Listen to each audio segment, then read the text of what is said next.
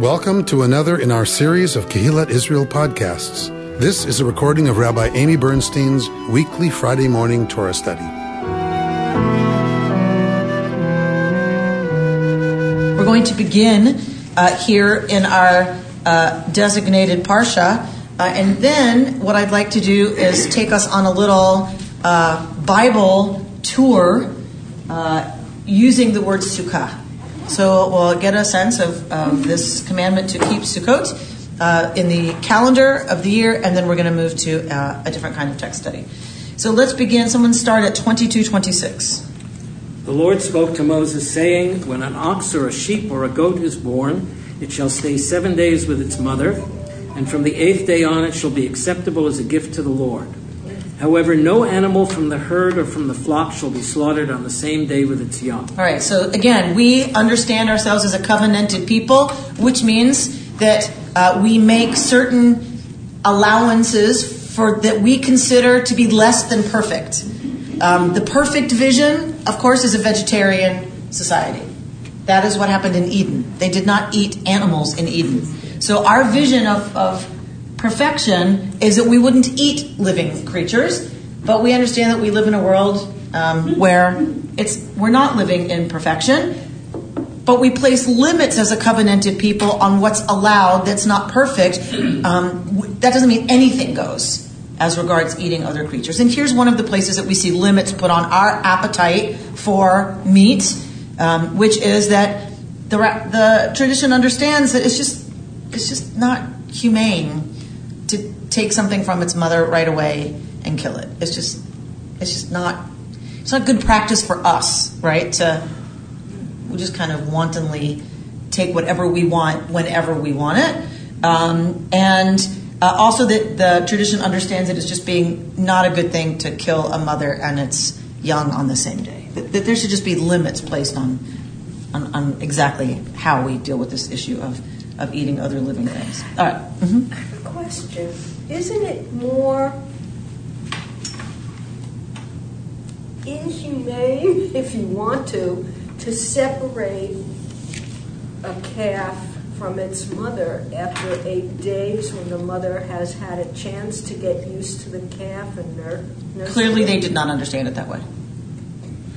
No, that, I mean the answer is no for them. What do cows really feel? honestly, I don't know, but but they they understood this as a good thing, as a kindness that the mother who's just given birth has an opportunity to nurse her young. She's got milk coming. I mean, what, I mean, whatever they understood this as a kindness. We don't have to agree, but we do need to understand that they they held this as a as a kindness. Did they, with, or was that a later projection of the rabbis as to the why of this?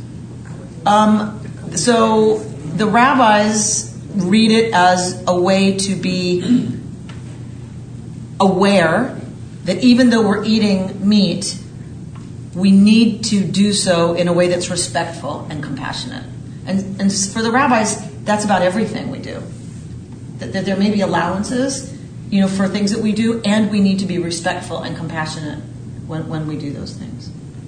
Um, this is a, a wonderful idea explored by Yitz Greenberg, Rabbi Yitz Greenberg, um, this whole idea of covenant being the mitigating factor between what we hold as the perf- perfect ideal and the real world as we have it, and the covenant is about putting limits and boundaries around the imperfect world so that we can move towards perfection.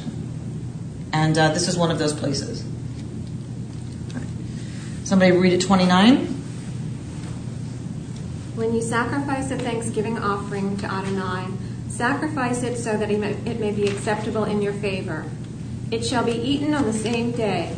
You shall not leave any of it until morning. I am Adonai. Because most of the sacrifices had a, a, component that the Israelites ate, right? If you sacrifice an animal, that's a lot of meat. Some of it went to feed the priests. In the case of the Holocaust, of course, it was burned up entirely on the altar, but that's the only offering that was completely burned up was the the Olah, the Holocaust. Everything else was there was a portion that fed the people. So if there's a lot of sacrifices going on, there's a lot of meat to eat. If you're not allowed to have any of it left over till morning, what does that mean? Then Share it with a You have to people. give it away. you have to give it away. You have to share it with a lot of people, right? So your sacrifice was actually a party, right? You, you had a mm. feast. If you sacrificed something, you, you were having a feast. You had to, if it all had to be eaten by morning, and you're sacrificing a cow, right? That, that's a lot of meat to share. So when you were talking about the Holocaust, Huh? that so do you mean that for the duration of the Holocaust? She Holocaust means Oh. the offering that's completely burned up on the altar. Okay, That's why we do not use that word to talk about what happened during the Nazi regime. I didn't know that. We say Shoah, the catastrophe. We don't say Holocaust because what does it imply? That it's a It was That it's a Sacrifice sacrifice that was desired. So who came up with that word for the for the Shoah? I don't know. Yeah, My objection to the word Holocaust is that most people don't understand it and consequently don't appreciate the, the, the magnitude of his murder of millions of people. Mm-hmm. So I, I don't use the word either. Mm-hmm. It's so widely used. But we have a Holocaust Museum, which is mm-hmm. Jewish. Yeah. The So word is because we I guess that lets Christians accept understand the terminology, what it is. right? That, that that's the terminology. But we we generally do not use that term. We use Shoah. In, in Yiddish, there's nothing like Holocaust term. It's Churban. It's Right. the Hebrew word for the ancient destruction of the temple. Right. The Chorban. Mm-hmm. Okay, the destruction, I'm sorry, the destruction of the temple is also would be considered a Holocaust? No, it's called the Chorban. The Chorban, the catastrophe, the destruction Oh, right. means the destruction of the temple. What what Sarah is pointing out is that in Yiddish, if you're referring to the Holocaust, you refer to it as the Chorban, the destruction. It is the destruction in our time. And in Hebrew, Shoah is more is like catastrophe.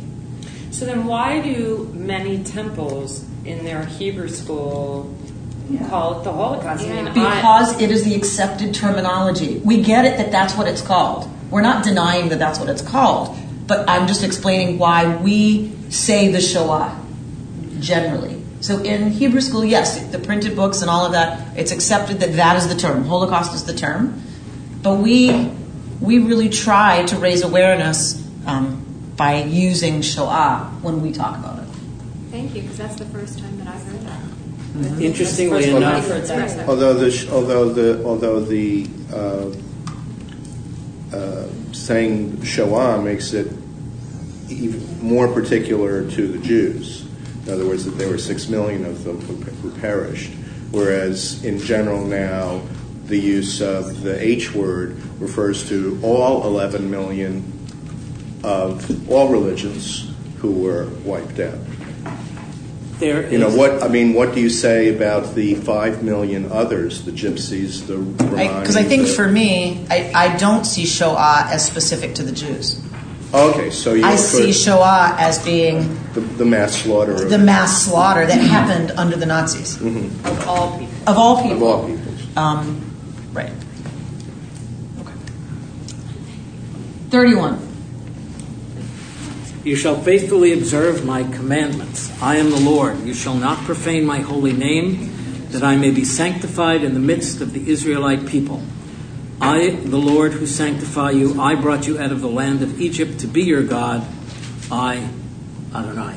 All right. Let's go on to twenty-three. The Lord spoke to Moses, saying, Speak to the Israelite people and say to them, These are my fixed times, the fixed times of the Lord, which you shall proclaim as sacred occasions. On six days work may be done, but on the seventh day there shall be a Sabbath of complete rest, a sacred occasion. You shall do no work, it shall be a Sabbath of the Lord throughout your settlement. Go on.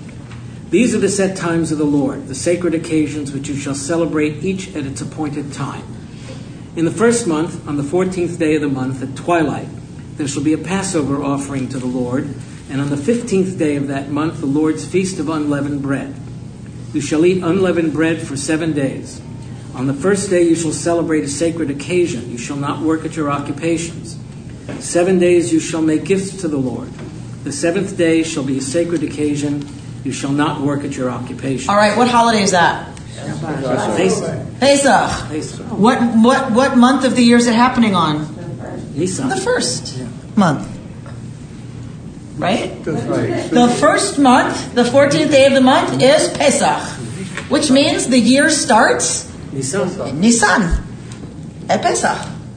How says the What- fifteenth what day of the month mean? they feast unleavened bread? So the because it's the 15th day of the month. That's when the holiday is. So it's like instead of instead of Passover being January 1st, it's on January 15th. Oh, right. Always. Okay. I Yes, thought you because it's a 14th. I thought full it's a full moon. On the 14th day of the month is Pesach. Then the next day starts Chag Hamatzot.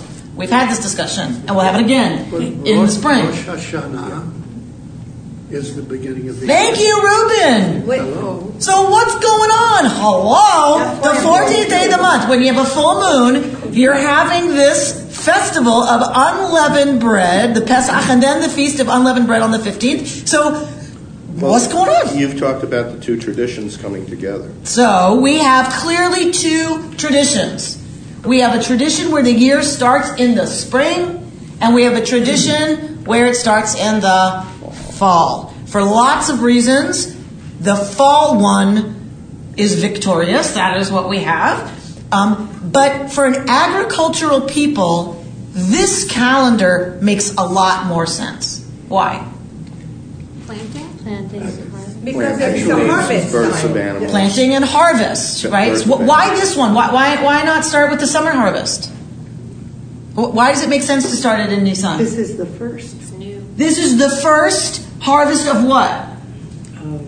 food After After the winter. winter. after winter. This, for an agricultural people, is the world coming back to life after the death of winter. It makes complete sense if you think about it that that would be the beginning of the year, right? The springtime. All right, so spring harvest was your first harvest after the summer, which meant what is Sukkot? yes, Sukkot is fall. And what? So tell me about that. What? How does it change your understanding of Sukkot if the new year is Pesach? It's the completion of the agricultural year. This is the end. Sukkot, boom, we're done. So Pesach starts it, and Sukkot is the end. The end of the year. The harvest. It is the the last harvest. harvest before winter, which means it is the harvest that prevents starvation. It is the harvest that gets your clan through the dead time.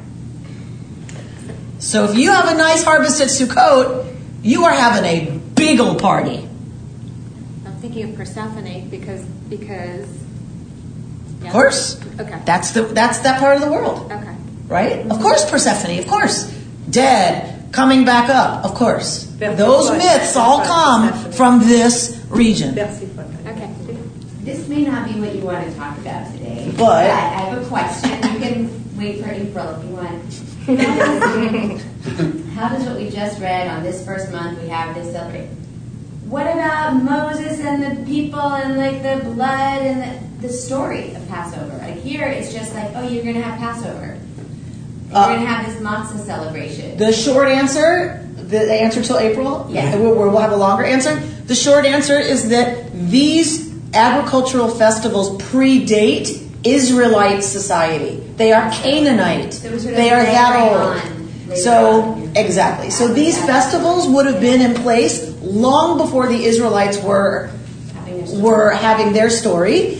And, and remember that most Israelites would have been converted Canaanites, right? So you got to give them their festivals. You get, you got to give the people their harvest festivals. You're just going to add a different. You're going to reconstruct the reason you're doing it. Exactly right. You lay a historical layer on top of it. Um, that's what makes early Israelite monotheism different from paganism. Paganism, you just go through the cycle of the year, every year, and you do what you need to do to try to ensure that it happens again next year, right? You're, you're doing all your rituals to make sure the cycle continues in a way that you want it to, like bounty and the right amount of rain and not rain and rain when it's supposed to and not when it's not supposed to. That's paganism. That's what this was. Once you've got Israelite interpretation of paganism, you now add a layer to the harvest that has a historical meaning. How God intervenes in history, right? Not just that God is the force that makes the rainfall and the things grow. That that's a good thing, but it's a God who makes decisions about that and who intervenes in history, salvific history.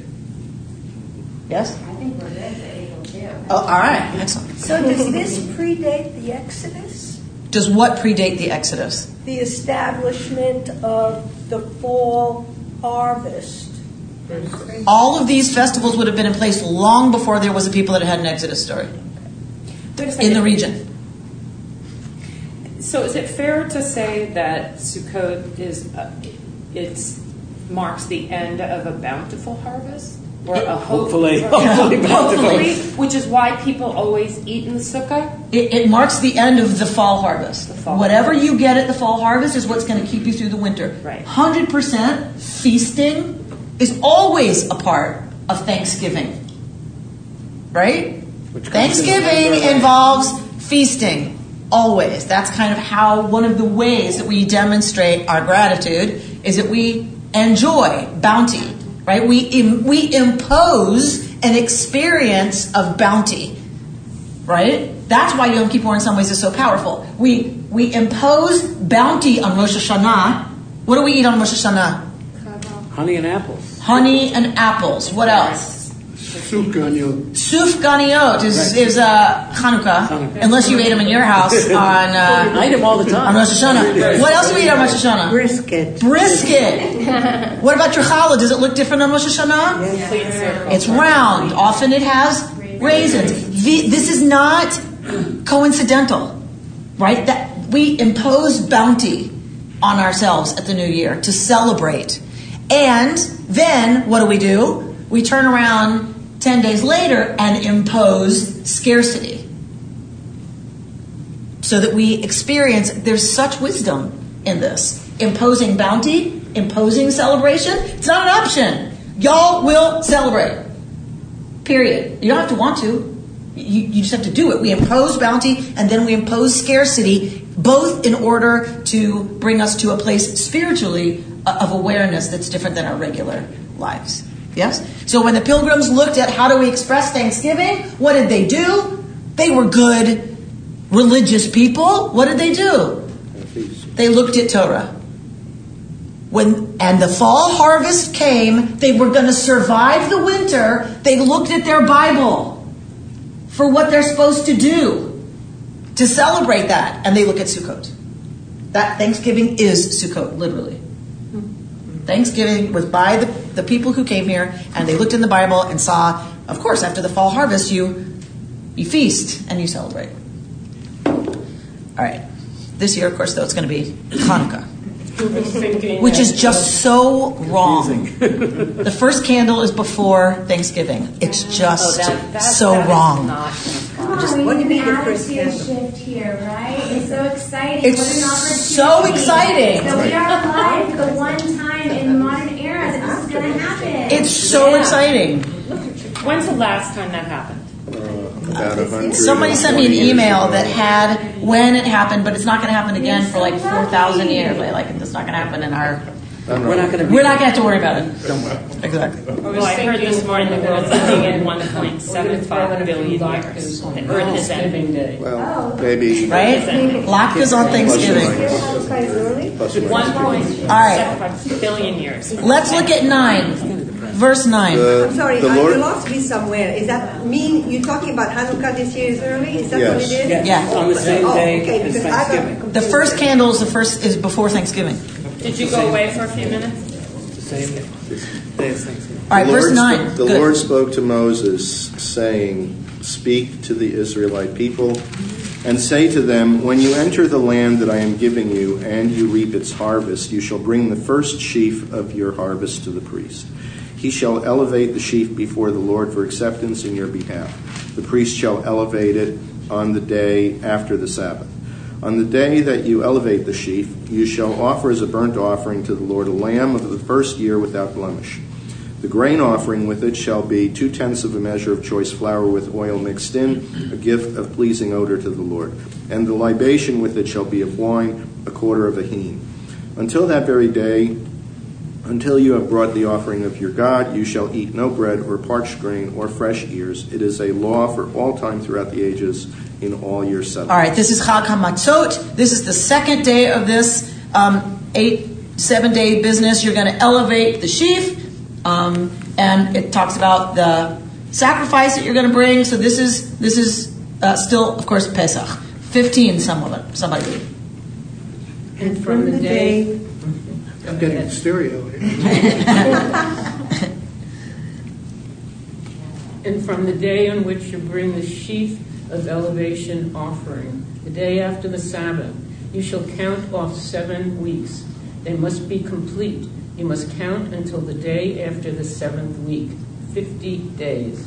Then you shall bring an offering of new grain to Adonai. You shall bring from your settlements two loaves of bread to an elevation offering. Each shall be made of two tenths of a measure of choice flour, baked after leavening, as first fruits to Adonai. With the bread you shall present a burnt offering as burnt offerings to Adonai. Seven yearling lambs without blemish, one bull of the herd, and two rams with their meal offerings and libations, an offering by fire of pleasing odor to Adonai. You shall also offer one he goat as a purgation offering and two yearling lambs as a sacrifice of well being. The priest shall elevate these, the two lambs, together with the bread of first fruits as an elevation offering before Adonai. They shall be holy to Adonai for the priest. On that same day you shall hold a celebration. It shall be a sacred occasion for you. You shall not work at your occupations. This is a law for all times in all your settlements throughout the ages. All right, what holiday is this? Shavuot. Shavuot. And this is all in the plural. The, the, is, is it not? So each Israelite didn't bring all the stuff. This was the whole community. We're the community, correct. Um, so this is the communal offering on Shavuot. Shavuot has nothing of its own. Shavuot is completely dependent on being seven full sets of seven days after the elevation offering of the sheaf. That's all, right? So after that part of Pesach, where you lift the sheaf, um, you count seven sets of seven days, and then you get this other business, right? So it's Shavuot, the festival of weeks, because that's the only way you know when it is, is to count seven weeks that are made of seven days. Plural of Sheva. Correct. Shavua is a week from Sheva. Correct. So where did the idea come from that this was the giving of the Torah and that you study and all of that? So there's a historical layer given to every holiday except this one in Torah. Right? Torah has other things that go along. Sukkot, we're going to get to, has its historical memory. So does Pesach in Torah. But this is the only one that doesn't in Torah. So the rabbis there have to, particularly once you no longer have the temple and you no longer have this as an agricultural festival, when you bring sacrifices, now what are you going to do on Shavuot? There's nothing to do anymore, it, right? There's all this is gone. Once biblical Israel's gone, you have no way to observe it. So the rabbis have to give it a historical layer so that there's something to commemorate, right? Something that it it observes. And they, they do a fantastic job of fetching the counting so that they get to, of course, this was Sinai. It's unbelievable. Like, I, I studied it once and just kind of went, what? But if Moshe was here on that, and then, and then, and then, then that This means if you count 49 back from there, and they do this fetch that you would not believe to come up with. It was Shavuot that they would they were at Sinai. So I, I'm I'm confused. I thought there was a part of Shavuot where you have to eat dairy. Yeah. No, that is a custom. It's a custom. It is a custom to eat dairy on Shavuot. Okay, and where did that custom come from? It's uh, Eastern Europe. Dairy lobby. Um, it, it, It's what? and Dairy lobby, I said.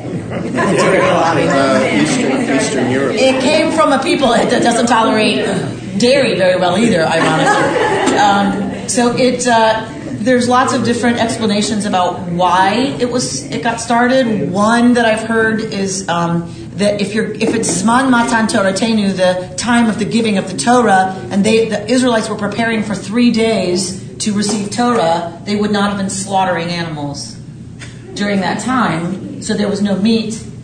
They, they would only have eaten dairy hmm. on that day because they've been preparing to receive Torah. They're not killing animals. So And they like blintzes. and they love blintzes. And so Yes, They where were they, cooking where in the they find the blueberries. yeah, right.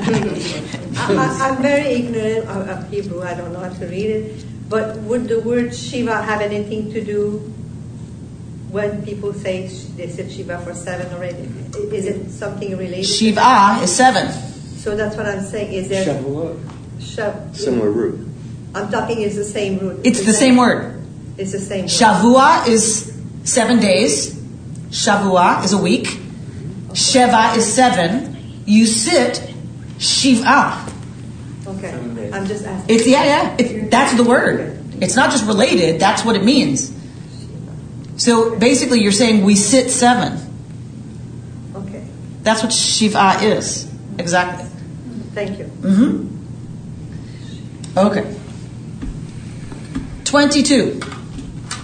And when you reap the harvest of your land, you shall not reap all the way to the edges of your field, or gather the gleanings of your harvest. You shall leave them for the poor and the stranger. I, Adonai, am your God. This is the summer harvest of Shavuot, and it's very clear that you are to allow the poor to participate in the harvest by leaving what for them to harvest. You don't give part of what you've harvested to the poor. Instead, the poor come and harvest as well because it doesn't all belong to you. None of it actually belongs to you. It all belongs to God. And you do not cut food stamps. Correct. Yes. Correct. That's why I love this. Right? That's exactly right. And this is in the middle. It's interesting. This is kind of like a moral thing in the middle of all of this ritual. Mm-hmm. Exactly. More to it, to the, I find, I'm sorry, that the fact that you leave it there, that people are not humiliated by begging. That- They pick it up, mm. and I think it's very important when people keep their own dignity. Uh, That's exactly right. They participate in the harvest. Uh, uh, Everyone goes to harvest, so do the poor. Yeah, They have land to harvest because it all belongs to God. yeah. So I think it's a wonderful. it's fantastic. It's fantastic. And um, and you're absolutely right, Sarah. We could interpret this. We can translate this. Verse 22: Do not cut food stamps. Hundred percent. I'm so angry. I'm so angry about it. Is there anything we can do? Because I'm really. I, I'm just. It's just so horrifying You to know me. what's interesting? I am pissed off about it too, but just so happens last weekend I was in a um, Vons I'm not usually in, and I watched a manager shoo away a guy because he routinely uses his food stamps. He comes and he buys food, and about 20 minutes later, he returns the food to the other side of the store where they did, where he didn't buy it, and he gets cash from it and goes and buys alcohol.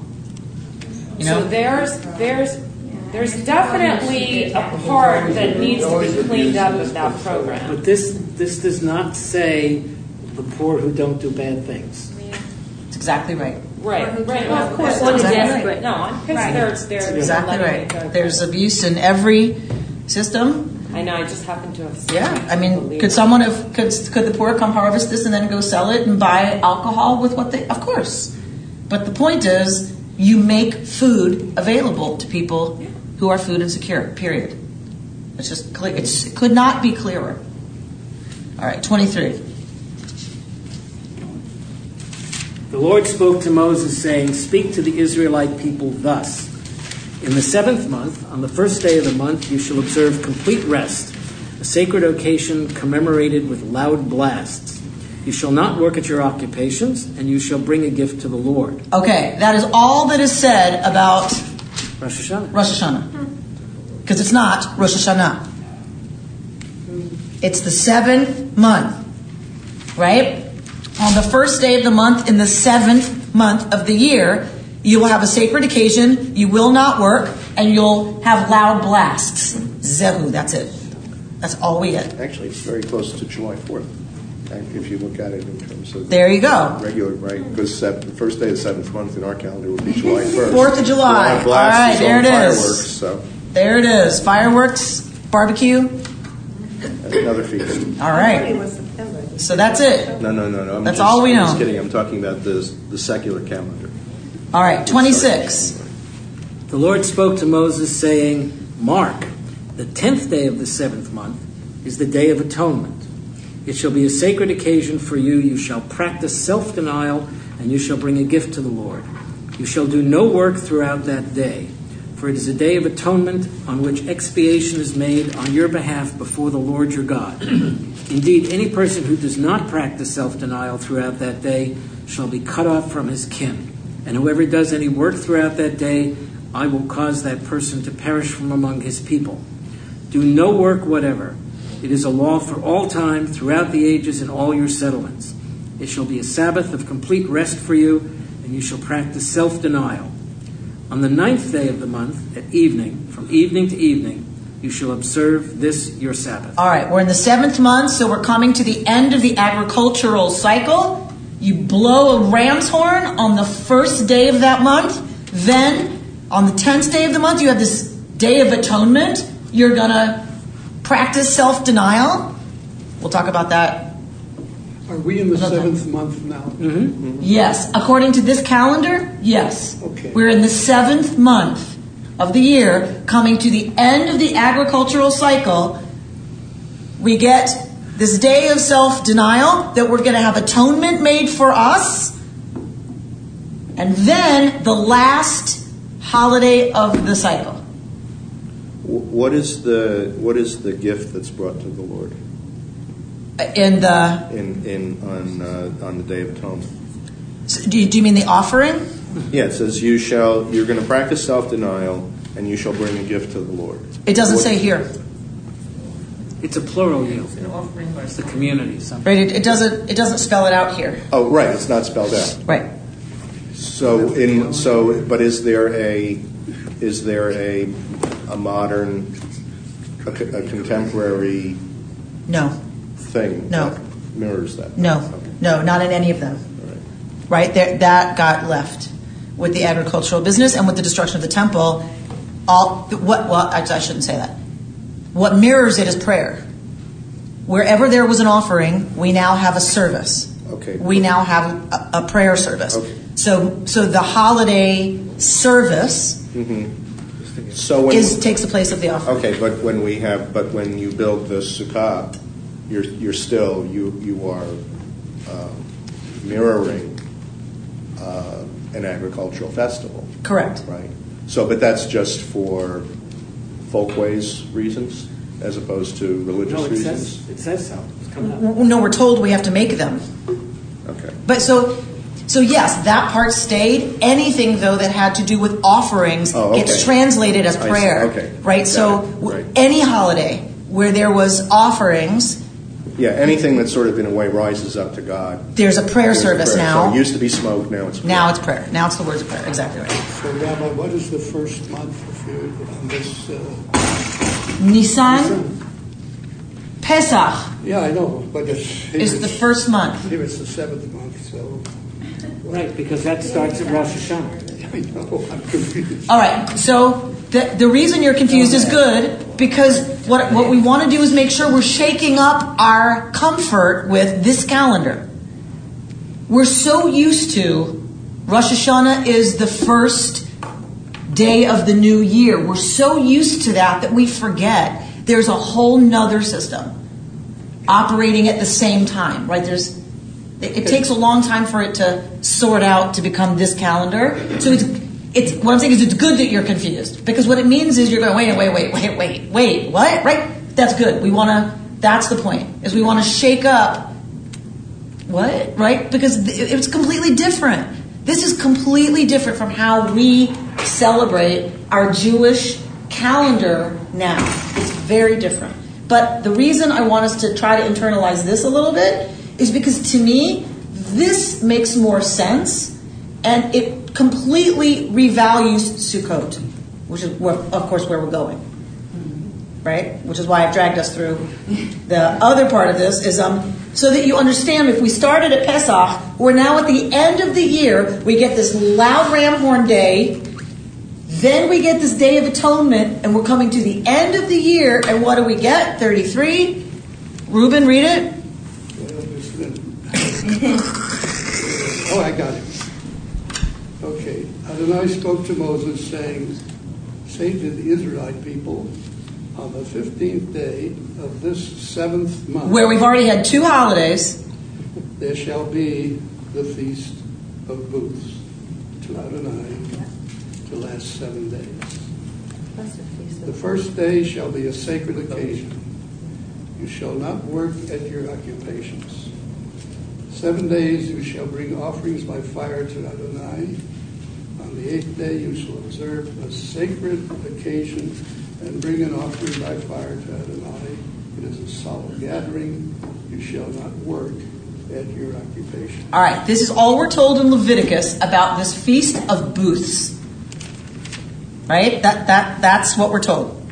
So this ends the agricultural year and the liturgical year, right? This ends the the celebrations for the year. In the second temple period, by the second temple, Sukkot has become the main festival of the Jewish people.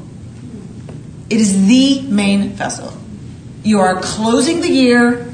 You've had this Day of Atonement. So, presumably, the Day of Atonement gets you ready for this party, which makes a whole lot more sense, doesn't it? Then we start the year and 10 days later have this very serious atoning, forgiving, blah, blah, blah, blah, blah, blah, blah. It makes very little sense. It makes a lot more sense that on the biggest party of the year, you're going to kick off that month with the, right? It's here. The seventh month is here. Then you're going to clean up all your business. And then you're going to have the party to end all parties before the dead time of the winter. Makes a lot of, of sense.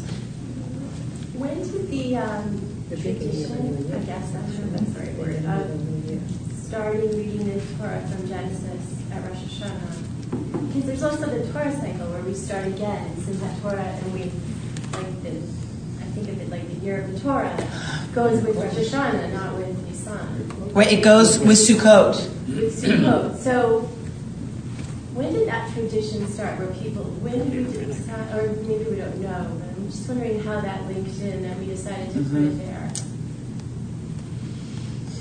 I don't know. I don't know. It has to be rabbinic. It is rabbinic because it's after the destruction, right? Because it's Ezra who comes back saying, okay, the people don't know anything.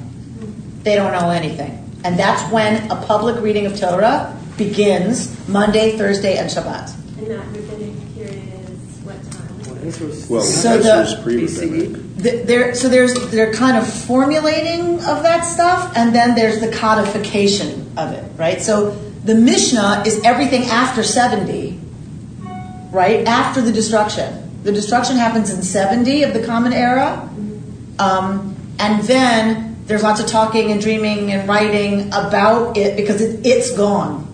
The only way to engage with it is to talk about it. So the Mishnah are all of the rulings about, okay, well, in the temple they did this. Well, when exactly does it mean they did that? Well, there had to be three stars because we know that, you. So all of that is a way of fantasizing about the temple that's gone. So the Mishnah is 70 through about 200 of the Common Era. Then, already 200 years, you know, into the Common Era, there's already arguments about the Mishnah because we're Jews, right? So, God forbid, you should just publish it and you're done, right? You publish it, you, you get it codified, the Mishnah codified, and now there's arguing. About, well, when it says three stars, it doesn't mean those stars, it means another star, it has to be this and it, and it's exactly, if you, if it's cloudy and you can't see the star, right? So then you've got all these arguments, and those arguments together with the Mishnah is the Talmud. The, the hunk of Mishnah they're talking about, and all the arguing about that Mishnah, together that makes the Talmud. So it's kind of like a movement from Judaism being very based on agricultural society to then you have Jews living in cities studying Torah. And so they kind of get disconnected. Correct. Correct. So the Mishnah and the Talmud become one way of observing this stuff once this stuff is gone. The other is to engage with the scripture about it, right? And so the, the, the cycle of reading Torah. There was a triennial cycle. We, we think probably, excuse me, it's very old that there was a triennial cycle. You read the Torah in three years. Then in the medieval period, it becomes normative to read it annually. So it's way after. So it's late. So I don't know exactly when, but it, but there was a triennial reading that was normative. So we progressive Jews who read on a triennial cycle are actually returning. Wait, can I ask a question? Yeah. Shmini No. Atzeret fits in here somewhere. Because you're not supposed, oh, that's the eighth day. What, what did you ask me? Shmini Shmini Atzeret is the um, is the eighth day of Sukkot. So um, When it's you're not supposed to work. the and- day of tarrying. Exactly. That's Um, the hangover day. It's the hangover day. That, that's exactly what it is. All right, let, let's finish this Sukkot business. Jackie, now that you brought it up, read it 37. Okay. Those are the set times of Adonai that you shall celebrate as sacred occasions, bringing offerings by fire to Adonai, burnt offerings, meal offerings, sacrifices, and libations on each day what is proper to it, apart from the Sabbaths of Adonai and apart from your gifts, and from all your votive offerings and from all your free will offerings that you give to Adonai. Go on. Mark on the fifteenth day of the seventh month, when you have gathered in the yield of your land, you shall observe the festival of Adonai to last seven days. Seven days. Sukkot is seven days. Yes? Mm-hmm. Okay, go on. A complete rest on the first day, and a complete rest on the eighth day. On the first day you shall take the product of hadar trees, branches of palm trees, boughs of leafy trees, and willows of the brook. And you shall rejoice before your God Adonai seven days. And you shall observe it as a festival of Adonai for seven days in the year. You shall observe it in the seventh month as a law for all time throughout the ages. You shall live in the booths seven days. All citizens in Israel shall live in the booths, in order that future generations may know that I made the Israelite people live in booths when I brought them out of the land of Egypt. I, your God, Adonai. So Moses declared to the Israelites the set times of Adonai. All right. So seven days is Sukkot. We get somewhere else that there's to be a day, ta- another day, the day of tarrying, right? And the rabbis interpret it as God is so happy that the Israelites are hanging out with God in the Sukkah, right out of their homes, back in the Sukkah, just like when they followed God in the desert. God is so happy that God is reluctant to let the people go back to their normal lives and asks for one more day. Stay with me one more day, the day of tarrying. Shmini, eight, the eighth day of Atzeret, of hanging out, of waiting, of tarrying. It's a beautiful, it's a beautiful interpretation of Shmini Atzeret. Um, and Shmini Atzeret, Linda, Shmini Atzeret is followed by Simchat Torah, right? The day of the rejoicing with the Torah, um, except in uh, Reconstructionist practice, Shmini Atzeret and Simchat Torah are the same day. How do you say? Shmini? Atzeret, the eighth day of tarrying. Um, all right, so so what are we told about this about this festival? You're, it's a harvest, right? You're going to bring in your harvest, and then you're going to take the product of hadar trees, branches of palm trees, boughs of leafy trees, and willows of the brook. Four species that you're going to take So the rabbis, of course, have to look at this and say, what exactly is the commandment? So you take them. Once you hold them, you have fulfilled the commandment. Once they're in your hand, you're, you're done. That's the commandment, is to take them together. Why? Because it says so. Because it says so. we are not given any kind of an explanation um, about why. There's lots of theories, of course, about um, where this originates, what this is about. Um, and then, so we're to, we're to take this bouquet and we're supposed to live in Sukkot. Because, why? in order that future generations may know that I made the Israelite people live in booths when I brought them out of the land of Egypt. All right, so I made them Hoshavti. I caused them. This is the causative form of the verb to dwell. I caused them to dwell in Sukkot, behotzi'i otam, when in my taking them out, me'eretz Mitzrayim, of the land of Egypt. What are the Sukkot being referred to here? The life in the desert. The life in the desert. Wouldn't they have been in tents? You have a nomadic life. Mm-hmm. I don't know.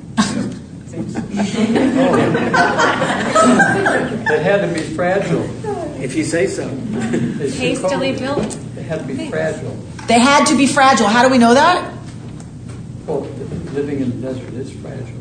And What- what- traveling. Sukkot, though, what, what are these Sukkot? I made them live in Sukkot. Because you're exposed, you're in the ex- you're exposed to the element. You're you're.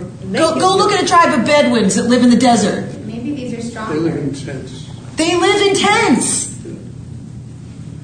So what's a booth? So what's a booth? It's a very good question, Laura Diamond. Thank you. Okay. It's Um, something. It's something to appreciate that you're not in a tent, but you have trees and brooks. All right. So something is going on with trees, mm-hmm. right? Yeah. And you're not in a tent. You're in a booth. You're in a sukkah.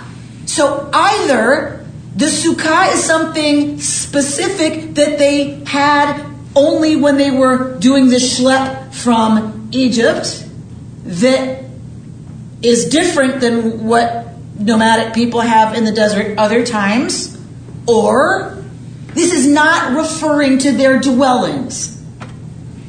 There is an interpretation that says these Sukkot are the clouds of glory with which God protected the people in the desert. The rabbis must have had a great time with this. They had a blast with this. Are you kidding me? There's gorgeous stuff written about the Sukkot are the clouds, the Ananei HaKavod that God used to protect the people in the desert. They lived in their tents the way every nomadic people lives in their tents. Their tent was not their shelter. Right? Their shelter was the sukkah that God provided for them. God's ananei hakavod that protected them. They weren't safe in their tents. They were in the middle of the desert. They were vulnerable. But what made them safe was God's sukkah. Is this where the lulav and the etrog? Yes, sir. Yeah, So where's Where the etrog So where's the etrog? The fruit of the hadar tree Are has been interpreted to be the citron, citrus? the etrog, the citron. What's your language?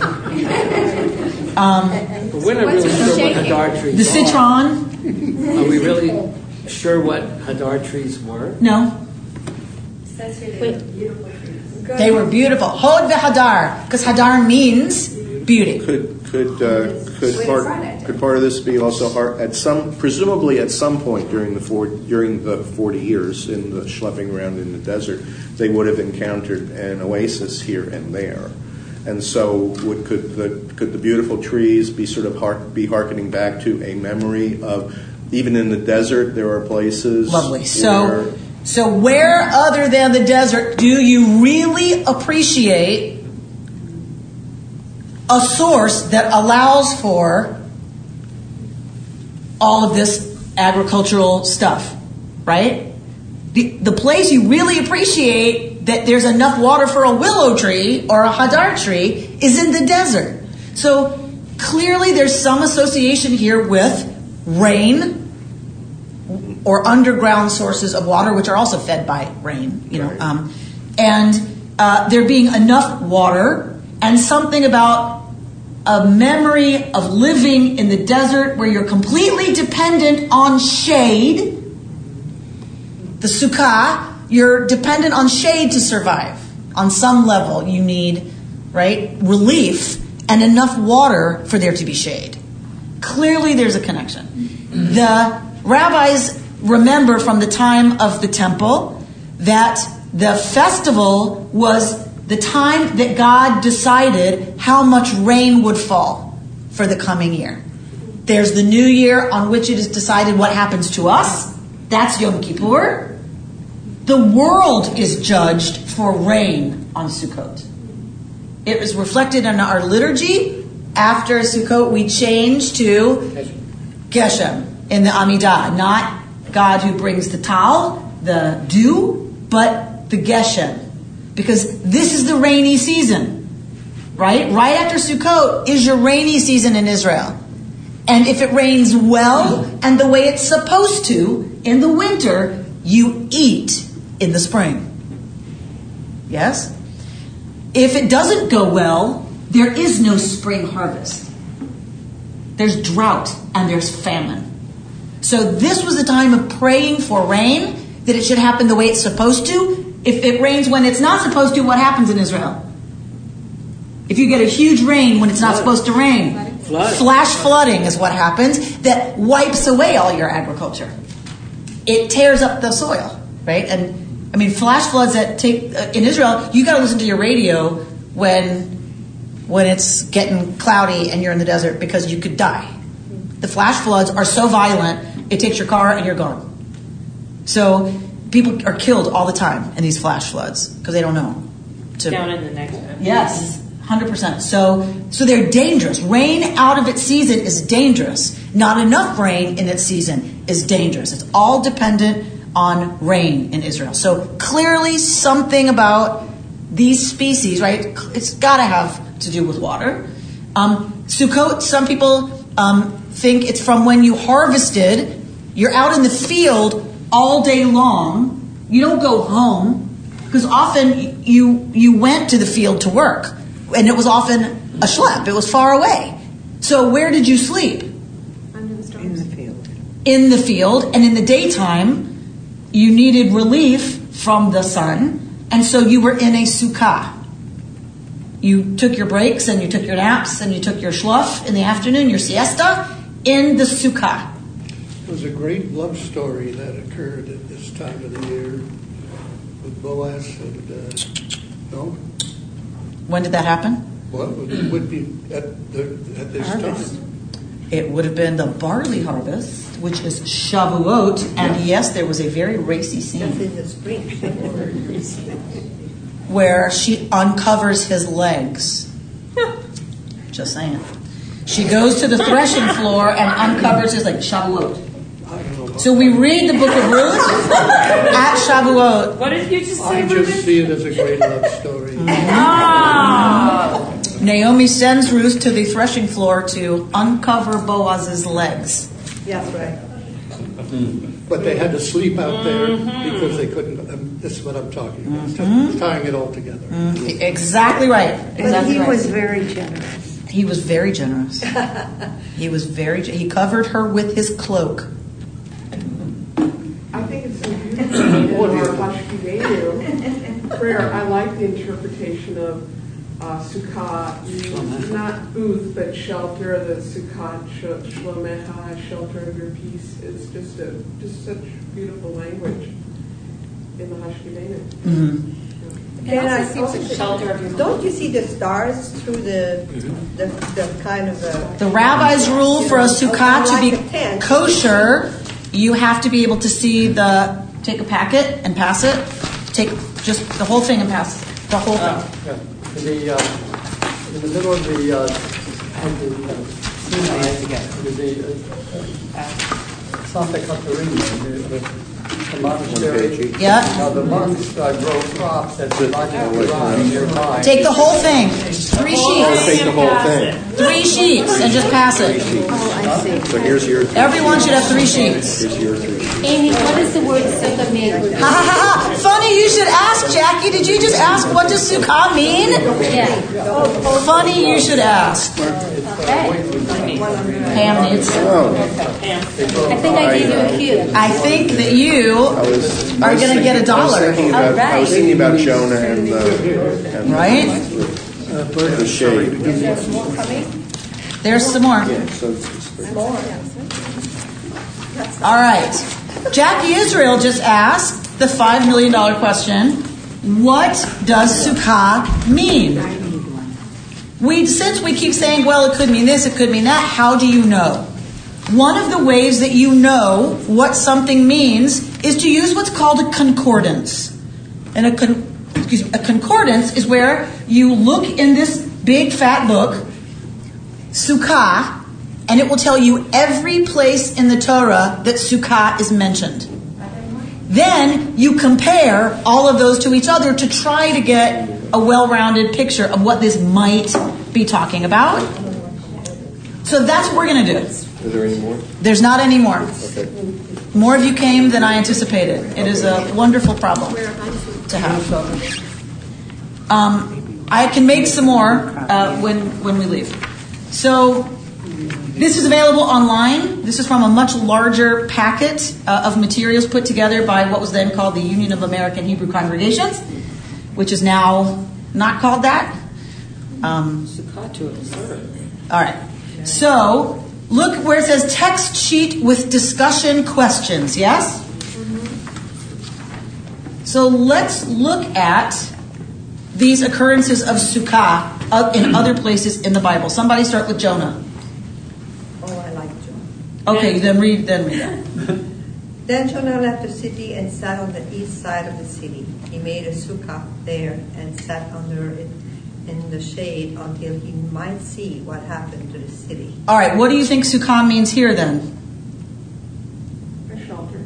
Uh, some kind of shelter. What, what does it suggest that? tell me about this shelter. What does it suggest? It's up high, and you can see the city from there. Okay. So it's an outpost. Okay, it's an outpost. It Provided shade. It provided shade.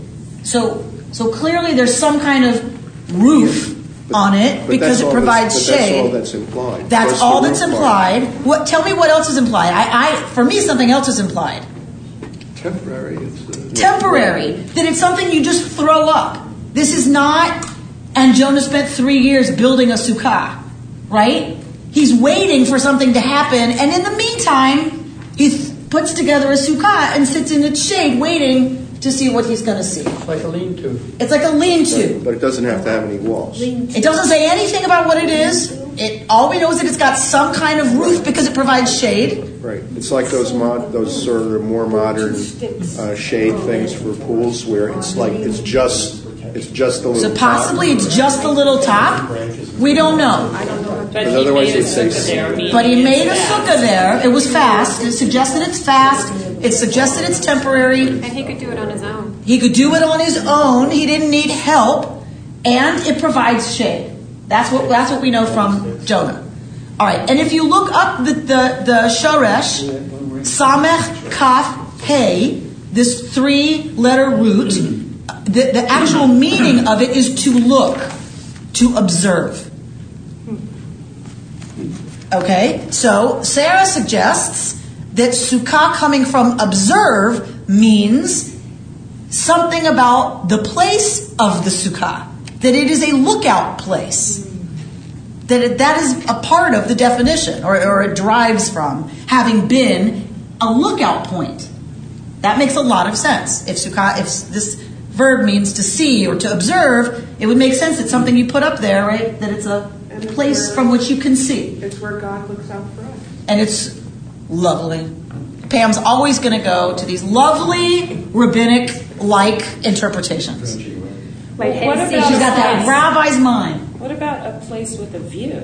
It, it's sort of it, it, like a view of the city. Right, that's what Sarah's saying. what- exactly. That you can you say see. that? Yeah, there's a lookout Sorry. point that you can see from Right, there. But it, inter- I don't know. I go to a place that it means it's a view of beauty Ah. Why? because it's a lookout place. It's high. He's going to see what's going to happen in the city. He wants the Jonah's city destroyed at this point. the Destruction. He, right? My Yireh ma yiyeh. He's going to go wait under the sukkah to see what happens in the city. Whether it's a beautiful view, I don't know, but it's a view of the city. But you said something, three years? He stayed there? Huh? I, I He's said I making a heard. joke. He's making a joke. Sorry. Okay. No, I said it doesn't say it took him three years to build this thing, right? He just boom, it says he put it together. All right. I, I like Thank you, babe. how She was making a joke. I like how you, you can see the heavens through the Through the schach. yeah. Yeah, that. So that's rabbinic, right? The rabbis put that as a condition of the sukkah. But that means it doesn't provide, per- can't provide perfect shape. It, it provides some kind of shade. It's not the best shade you could get. All right. What do we see in Isaiah? Somebody read the text from Isaiah chapter 4. Indeed, over all the glory shall hang a canopy, chuppah, which shall serve as a sukkah for shade from the heat by day and as shelter for protection against drenching rain. Is this where the tradition of the chuppah originated, or no? Does it have anything to do with sukkah? Sorry. Does chuppah have anything to do with Sukkot?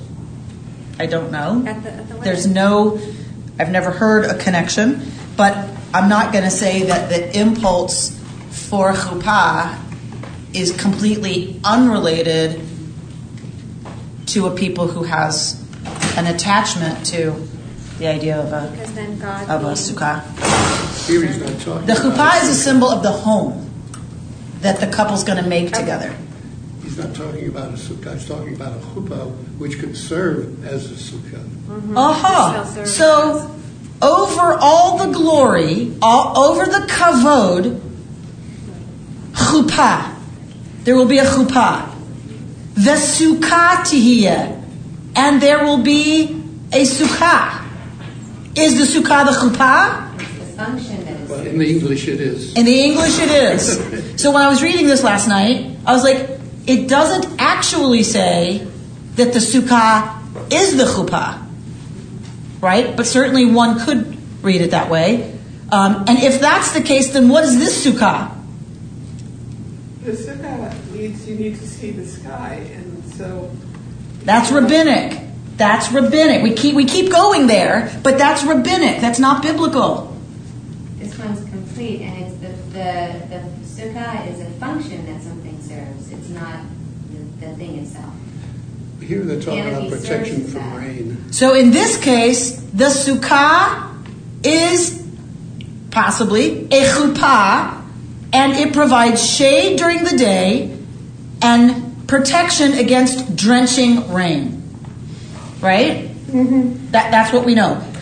Protection against drenching rain. If you go out in our sukkah, you ain't gonna get protection from drenching rain. So this this suggests something, Dafka, that you don't see through the top. It's more like a chuppah that is going to protect you by giving you shade and is going to protect from rain, meaning it's solid. It's starting to sound like a tent. Sort of like it's starting to sound like a tent. It's sort of, both of them are sort of temporary. I- If it's tem- that's right. If it's Uh-huh. temporary, because it was made out of leaves and whatever, so I don't think it's very protective. Yes, David? But the Sukkot is a solid structure, so it kind of also symbolizes the, the transfer between uh, completely nomadic lifestyle to a more urban lifestyle. Very nice. Sukkah as transition From nomadic to urban. from nomadic to urban. And the these first two passages, I noticed that the Sukkot serves kind of as a spiritual vessel to wherever the Jews might be. They have this divine protection, and this waiting outside the city is kind of connected to the same things as um, the rain and the drenching because it's kind of serving as a protection and as a viewing post to see the changing things or you know urban lifestyle is always ever changing wars or whatever nature is also changing.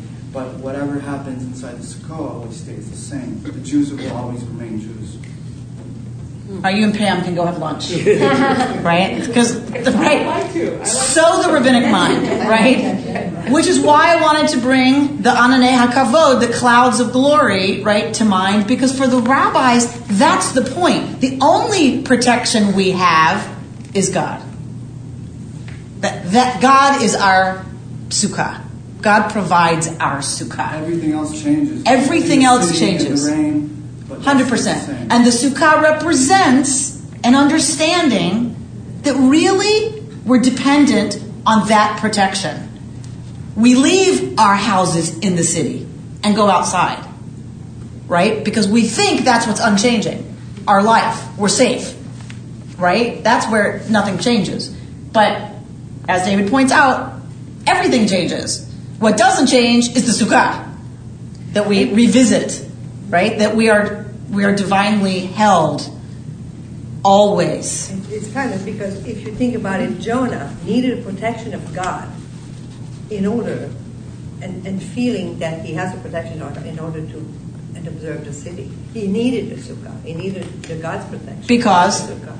Because he was called by God to go to the city and, and bring the words. hmm So that's what it, it, it makes it so much sense, the whole thing. Good. The itself. Excellent. Um, does anyone ever make the leap that this feeling of protection in the ever-changing whatever, and out looking at the outside and what's going on, and the connection of the food and you're bracing yourself for winter and there's this bounty of food that's there for you to get through your winter as part of your protection to, of, from winter so it's protection on two levels does anyone ever kind of make the connection and uh, link I mean, no? I I think that's absolutely true. That this is this is the protection against starvation. This is the protection against winter. Is this harvest? Hundred percent. I think it's. I mean, it's prophylactic. and the actual structure is protecting you So And it's, it's God's so that's the paradox of sukkah that I want us to hold. The sukkah is less protective than your house. It gives you less protection than your house. That's why we go out there to remember we are fragile. We think we're safe in our house, but ask my neighbor about how safe he is with his cancer. He's dying in his house. We are not safe ever. We, so we go out in the sukkah to remind ourselves the only real safety, the only real protection is God. We're always safe within that. And the sukkah provided shade so you didn't die of heat stroke, right? So it is this paradox of the sukkah both being protective and dafka the opposite of protection. I mean, it's a wonderful thing. And so I think we oversimplify the sukkah, which is why I wanted us to look at these texts. I think we oversimplify and it's become pediatrified. It- you know what I mean? And and simplistic. And very it- symbolic. It's very symbolic and it's very profound for the rabbis, this idea of sukkah. And the lulav and etrog, they go to being um, the spine of the human being is the lulav. The um, etrog is the heart of the human being. The willow is the lips. And the myrtle are the eyes. And so for them, it's it's cosmic, right? You know, it's both cosmic and and really small. That that's what that's the beauty. That's the fragility, and the blessing is ourselves. That, that each of us is fragile. We're so fragile and glorious at the same time. That, that, that is the meaning of Sukkot, right? Is the both and the physical and the kind of that the physical being strong and holy and sacred and amazing, and the physical being really fragile. I just want to say, it's almost to me like this is a commandment to seek out fragility and vulnerability. Yes. Because you could have the most expensive house and the fanciest car and all the degrees, but really strength is in being able to be vulnerable and fragile. And so many people forget that, and they try to build these big safety places, but that are fake, right? So That's why we build big houses. That's why we build big houses. Because we want to think we're safe. And if I have a great big old house, that means I am powerful. right, but you're not because you can still get cancer. Mm. You may have lunch with the two of them. You'll fight about who picks up the check. Well, I'm happy to because I wouldn't have thought of it if they hadn't said it. So that, that's precisely the point of Sukkot. Get out of your houses, you Israelites, where you think you're safe. Because you're never safe. And if you're in the Sukkah and vulnerable, you understand that even with terminal cancer, you're safe. Only if It, it doesn't matter how we one experience life. That's what God is for me. It's my way of experiencing my life. If I have God with me, and somehow I'm, I have I have that serenity or acceptance and being able to be vulnerable and feel okay with. it. no matter what happens, you're safe. Yes? Blanche? We lived in the desert for nine years. We lived in Phoenix. And I taught school. And I taught a unit on Indians. What the Indians did for themselves is leave Phoenix in the summer. They would go up to Prescott and other places where they were in the shade, Or they were cooler. Where they were cooler. And I learned a lot from them because when you look at people all over the world, you can get an appreciation of everyone's attitudes. Right. Right. And and why did they leave in the summer? Because being exposed and out in that heat was dangerous. Yes. That is the way that the sukkah represents safety and shelter is so you don't swelter. Even though you're not really safe. And we'll close looking at Psalms 31. Somebody read it. Second page. You grant them the protection of your presence against scheming men.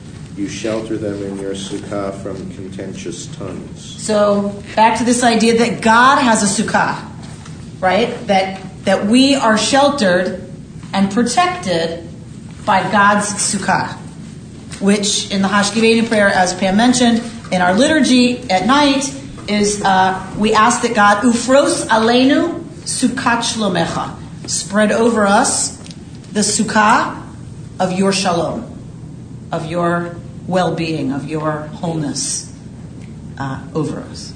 Uh, so this Sukkot, may each of us uh, move into this festival of celebration with an awareness of our bounty, with an awareness of all that we have to be grateful for, um, and may we have the strength and the trust to be vulnerable, uh, so that we might be truly, truly blessed.